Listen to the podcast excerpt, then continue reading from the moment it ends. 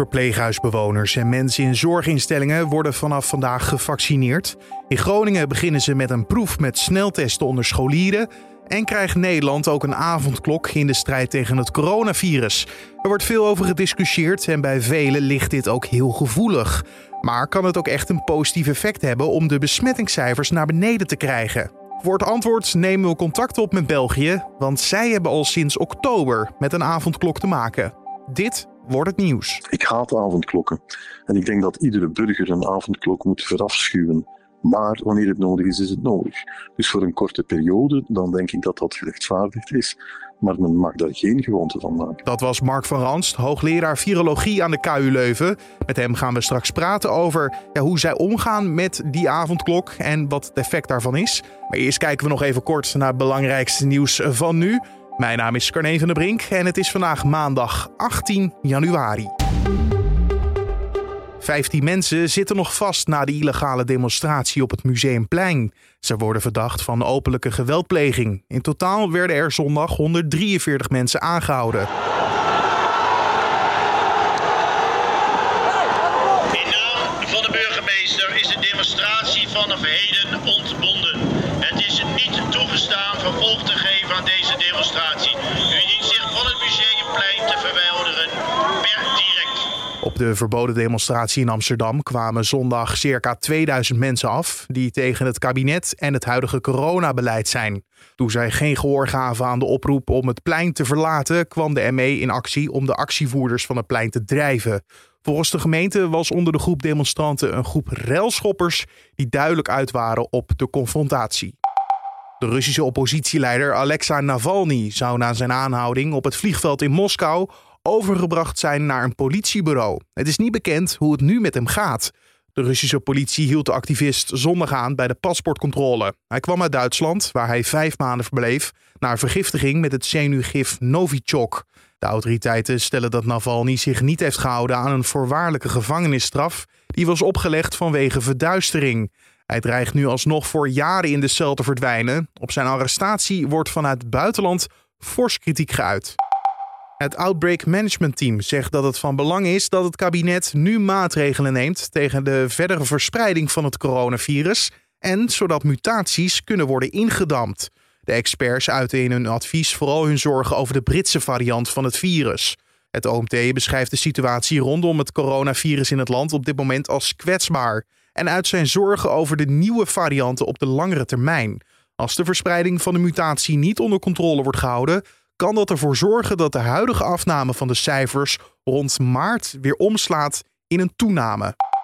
Ruim vier maanden na de grote brand op vluchtelingenkamp Moria in Griekenland zijn nog altijd geen alleenstaande kinderen aangekomen in Nederland. Zo meldt NRC zondag. De vluchtelingen waren onderverdeeld in twee groepen: 50 alleenstaande kinderen, jonger dan 14 jaar, en 50 mensen die in gezinsverband komen.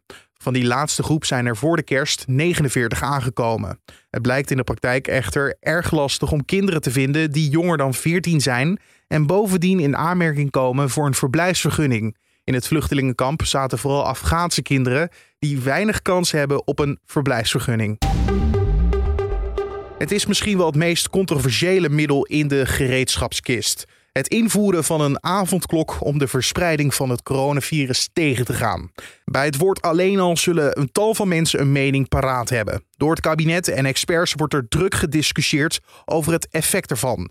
Bij onze buren in België geldt al sinds 19 oktober een avondklok. Maar voegt het echt iets toe? Daar hoor je Mark van Ranst, hoogleraar virologie aan de KU Leuven over. Als eerste vroeg ik hem hoeveel grip zij momenteel op het virus hebben. Wanneer we kijken naar België, dan zien we dat we momenteel uh, na IJsland, uh, Griekenland, Roemenië, gek genoeg, Um, en een aantal, uh, bijvoorbeeld Finland ook, dat we bij de beste landen in Europa zitten. Dus de, het aantal nieuwe gevallen is relatief laag. Is een klein beetje aan het stijgen, omwille van uh, vooral reizigers die zijn teruggekomen in de kerstvakantie. Maar al bij al, wanneer we ons vergelijken met de buurlanden, dan, uh, dan zitten we iets beter in België. En wat zou daar de verklaring voor kunnen zijn? Ik denk dat dit dankzij de strenge maatregelen is dat uh, die genomen zijn door de regering vlak voor kerstmis en nieuwjaar. daar heeft men eigenlijk flink voor kerst en nieuwjaar gezegd van oké, we gaan dit maar met één persoon kunnen vieren per gezin. Dus per gezin kan er maximaal één persoon worden uitgenodigd. Dat heeft ervoor gezorgd dat, uh, ja, dat de sociale interacties tijdens die feestdagen die notwaar toch gekend zijn om, uh, om ja, zulke dingen aan elkaar door te geven, dat die, uh, dat die heel klein is gebleven. En wat is er dan nu nog over van die strenge maatregelen van eind vorig jaar? Wel, we hebben nog altijd eigenlijk diezelfde strenge maatregelen. We willen die ook aanhouden tot, uh, tot we nog lager zitten.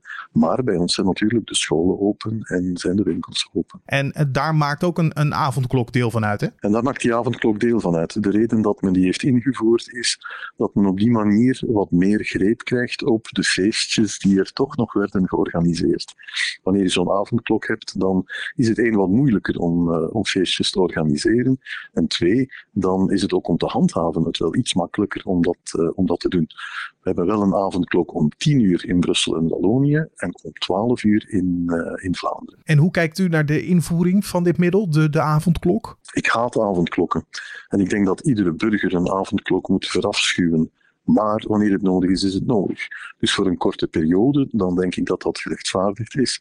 Maar men mag daar geen gewoonte van maken. En het effect van de, de avondklok, is dat duidelijk zichtbaar? Want ja, daar zitten toch best wel wat mensen hun vraagtekens bij. Wel, wanneer je naar maatregelen kijkt, dan bekijk je altijd het, het geheel, het pakket van die maatregelen. En dan is het heel moeilijk om daar één van die maatregelen uit dat pakket uit te lichten. En dan te gaan vragen, wat is nu exact de bijdrage daarvan? Uh, dus je neemt maatregelen en je bekijkt de situatie op het terrein 14 dagen later. En wanneer dat niet voldoende verbetert, dan neem je dan nog een maatregel bij tot op het moment dat, uh, dat die cijfers weer naar beneden gaan. Het is dus het totaalpakket. Als je daarmee ja. een duidelijk uh, signaal afgeeft, dan schept dat ook duidelijkheid naar de burger? Dat klopt. Dus je moet een pakket aan maatregelen hebben. En ieder land heeft dat natuurlijk ook. Uh, of een avondklok nuttig is of niet, dat kan je ook je een beetje afvragen. Dus ik kan het een beetje nagaan. Maar hoeveel illegale lockdownfeestjes zijn er nog en worden door de politie vastgesteld? Wanneer dat getal heel klein is of wanneer niemand in de bevolking um, zich daar schuldig aan maakt, dan, ja, dan hoef je een avondklok niet te doen. Wanneer die toch er nog zijn, dan is een avondklok wel een, uh, een goed middel om uh, tijdelijk ja, om, die, uh, om die te verminderen. Want pas op, hè, wat we hier doen, zijn feestjes vermijden en feestjes verbieden terwijl we normaal gezien notware feestvierders zijn. Dus dat gaat tegen alles in onze natuur in. Maar, uh, maar bon, als het moet, moet het. Maar ben je het probleem dan niet alleen aan het verplaatsen? In plaats van dat ze buiten feest gaan vieren, dat ze dat binnen doen en uh, binnen afspreken. En daar heb je minder toezicht op. Ik heb daar uh, geen enkele twijfel over, ook geen enkele illusie. Dat, dat sommige mensen die inventief genoeg zijn, nog altijd wel een manier zullen vinden om regels te omzeilen. Dat getuigt niet bepaald van veel burgers in, maar dat gaat er altijd zijn. Maar je maakt het toch wel een heel stuk moeilijker. Want dat betekent dan ook dat wanneer je een feestje houdt, ja, iedereen gaat dan moeten blijven slapen. Want het nadeel is inderdaad dat, je, uh, dat er heel weinig controle natuurlijk is binnen het vier muren van je huis. En, en daar gebeurt het, hè, de, de grote verspreiding, horen wij altijd. En dat is maar goed ook, dat er binnen die vier muren geen controle is. Het laatste wat je wil is een politiestaat. Uh, dus zo'n maatregel zoals een avondklok, dat is echt maar in uiterste uitzondering dat je dat kan, uh, kan goedkeuren als democraat. En uh, gaan kijken wat er binnen die vier muren gebeurt dat, dat zou dan ook weer een, voor mij een hele grote stap te ver zijn. Want inderdaad, ja, zo'n avondklok ligt gewoon heel gevoelig voor heel veel mensen. Er wordt snel al vergelijking gemaakt met een, een Tweede Wereldoorlog bijvoorbeeld. De laatste keer dat er in Nederland een avondklok was. Uh, ja, die, die aversie begrijpt u inderdaad tegen dit middel. Ik, meer dan dat nog, ik deel die aversie. Uh, een heleboel van de maatregelen die we nu nemen, die gaan tegen elke democratische natuur in. Dat begrijp ik zeer goed. Um, maar dan de mensen die er tegen zijn, moeten dan wel een alternatief kunnen geven hoe ze een epidemie onder controle kunnen brengen dan. Zeker als je het hebt over de dreiging van mutaties van het coronavirus, waar we nu mee te maken gaan krijgen.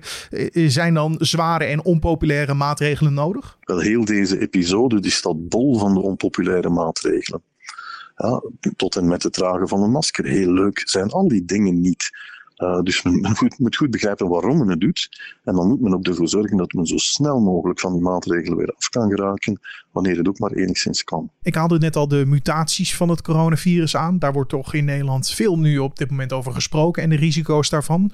In hoeverre uh, ja, maken ze zich daar in België uh, zorgen over? Net hetzelfde als in, in gelijk welk ander land in Europa. Dus je probeert die buiten te houden. Dat is blijkbaar niet goed gelukt. We, we hebben onze grenzen niet gesloten. Reizen is nog altijd toegelaten. Ja, wanneer je dat doet, dan weet je dat die variant gaat komen. Wanneer die variant dan een evolutionair voordeel heeft, uh, zich dus makkelijker kan van mens op mens overdragen, dan, uh, ja, dan gaat die ook marktaandeel winnen binnen die, uh, die virusmarkt. En dan, dan wordt dat binnen, binnen afzienbare tijd wordt dat waarschijnlijk de dominante variant. Dus dan zou je eigenlijk verder moeten kijken dan een avondklok en een land in lockdown, maar ook andere uh, middelen, zoals uh, het sluiten van grenzen. Wel, het, het, het moeilijker maken om, uh, om, laat ons zeggen, toerisme toe te laten, dat, uh, dat lijkt wel aangewezen. Het is op die manier dat die variant van de ene plaats naar de andere is gegaan. En het zal heus niet stoppen met de varianten die we nu kennen. Uh, het is absoluut de, de core business van virussen om varianten te maken, om eigenlijk te experimenteren met hun genetisch materiaal. Dus die gaan dat continu doen en nog meer wanneer we daar vaccindruk op zetten. Dus dat, uh, zo'n epidemie is een boek met heel veel hoofdstukken en dit is weer zo'n uh, zo'n nieuw hoofdstuk. Want in welke mate maakt u zich zorgen over de varianten van het coronavirus die we nu voorbij zien komen en dan helemaal vanuit uw expertise? Wel, we gaan de huidige maatregelen in ieder geval moeten aanhouden daardoor. Ja, dat gaat ervoor zorgen dat er meer besmettingen zijn. En het is een beetje een wedloop uh, met het vaccin en het virus. We moeten proberen van zoveel mogelijk mensen te vaccineren. In België zijn we begonnen met de woonzorgcentra, uh, omdat dat de plaats is waar de grootste uitbraken waren en ook de, de meeste doden vielen. Um, en op die manier probeer je het, het, virus eigenlijk in te halen. En een variant maakt het dan wat moeilijker, maakt het allemaal nog urgenter. Uh, om van heel die toestand te kunnen afgeraken. Want we hebben die stip aan de horizon dat, dat de vaccins er zijn, dat iedereen op den duur uh, ja, ingeënt kan worden. Uh, maar de weg daar naartoe gaat een lange en zware worden? Die gaat nog een aantal maanden duren, dat is duidelijk. En dat is volledig aan te wijten aan het feit dat we niet onmiddellijk miljoenen vaccins ter onze beschikking hebben. Wanneer een firma ergens magisch 20, 30 miljoen vaccins zou kunnen leveren, ja, dan kunnen we onmiddellijk iedereen beginnen inenten in één grote massale vaccinatiecampagne. Dan zou je heel wat herrie kunnen vermijden over prioritisering van bepaalde groepen. Maar uh, ja, dat gaat nu niet. Dus we gaan die vaccins bij mondjesmaat krijgen. Um, en dan moeten we ook een planning maken om die op elk moment zo verstandig mogelijk te kunnen gebruiken. Want door de dreiging van de mutaties van het coronavirus uh, ben je bijna verplicht om wel zware coronamaatregelen aan te houden de komende tijd? Wel, deze maatregelen of varianten ervan, of toch ergens restanten van die maatregelen, die gaan blijven duren tot iedereen gevaccineerd is. En dan gaat er een moment komen dat we moeten zeggen van kijk, hier hebben we nu alles geprobeerd. We hebben veel minder zieken, we hebben veel minder doden en dan moet je die maatregelen ook kunnen, uh, kunnen afbouwen en laten verdwijnen. Maar al met al, het pakket aan maatregelen verschilt natuurlijk per land wat ja, nodig is om de boel onder controle te houden. En daar kan de avondklok ook een deel van uitmaken. En in België hebben ze gezien dat het, dat het wel een meerwaarde kan betekenen. In België hebben we die strategie gevolgd en, uh, en daar blijkt dat toch een deel van de oplossing te zijn. Dat was de Belgische viroloog Mark van Ranst over de voor sommigen gewenste en andere gevreesde avondklok. En dan nog even de agenda voor vandaag. Wat staat er verder te gebeuren? Na de vaccinatie van de eerste groep zorgmedewerkers begint vandaag de vaccinatie van de eerste verpleeghuisbewoners en mensen met een verstandelijke beperking die in instellingen wonen. Deze weken krijgen in totaal zo'n 15.000 mensen hun eerste prik, zo is de verwachting. In de weken daarna volgen grotere aantallen. In Groningen begint vandaag een proef waarbij studenten van de Rijksuniversiteit Groningen en de Hanse Hogeschool voor een tentamen een sneltest op het coronavirus krijgen. Het kan een eerste stap zijn naar het hervatten van fysieke lessen. Studenten die positief testen en dus het coronavirus onder de leden hebben, kunnen het tentamen later alsnog maken. In sommige gevallen is het ook mogelijk om het tentamen online te doen. En het Veiligheidsberaad praat vanavond opnieuw over de eventuele invoering van een avondklok.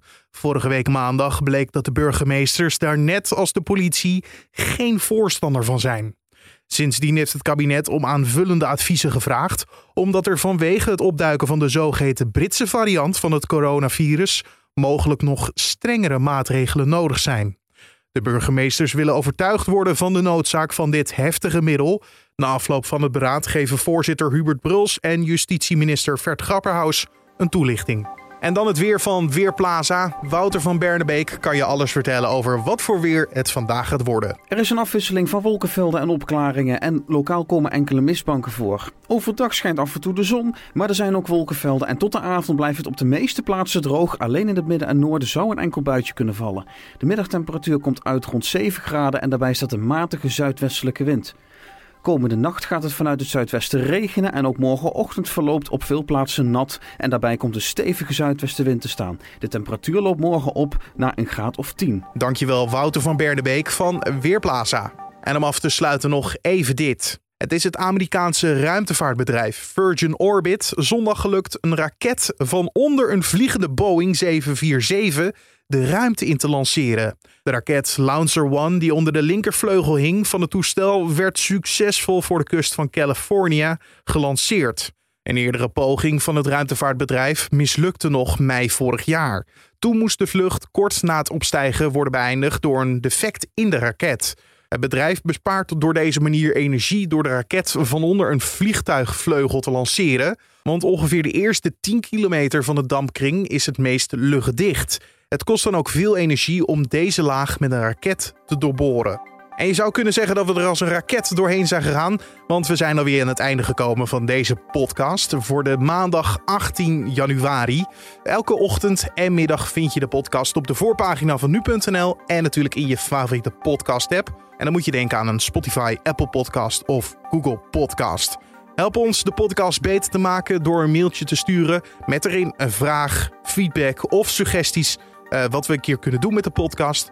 Die kan je mailen naar podcast.nu.nl. Mijn naam is Carne van der Brink. Ik wens je een hele mooie dag vandaag. En hopelijk luister je de volgende keer ook weer. Tot dan!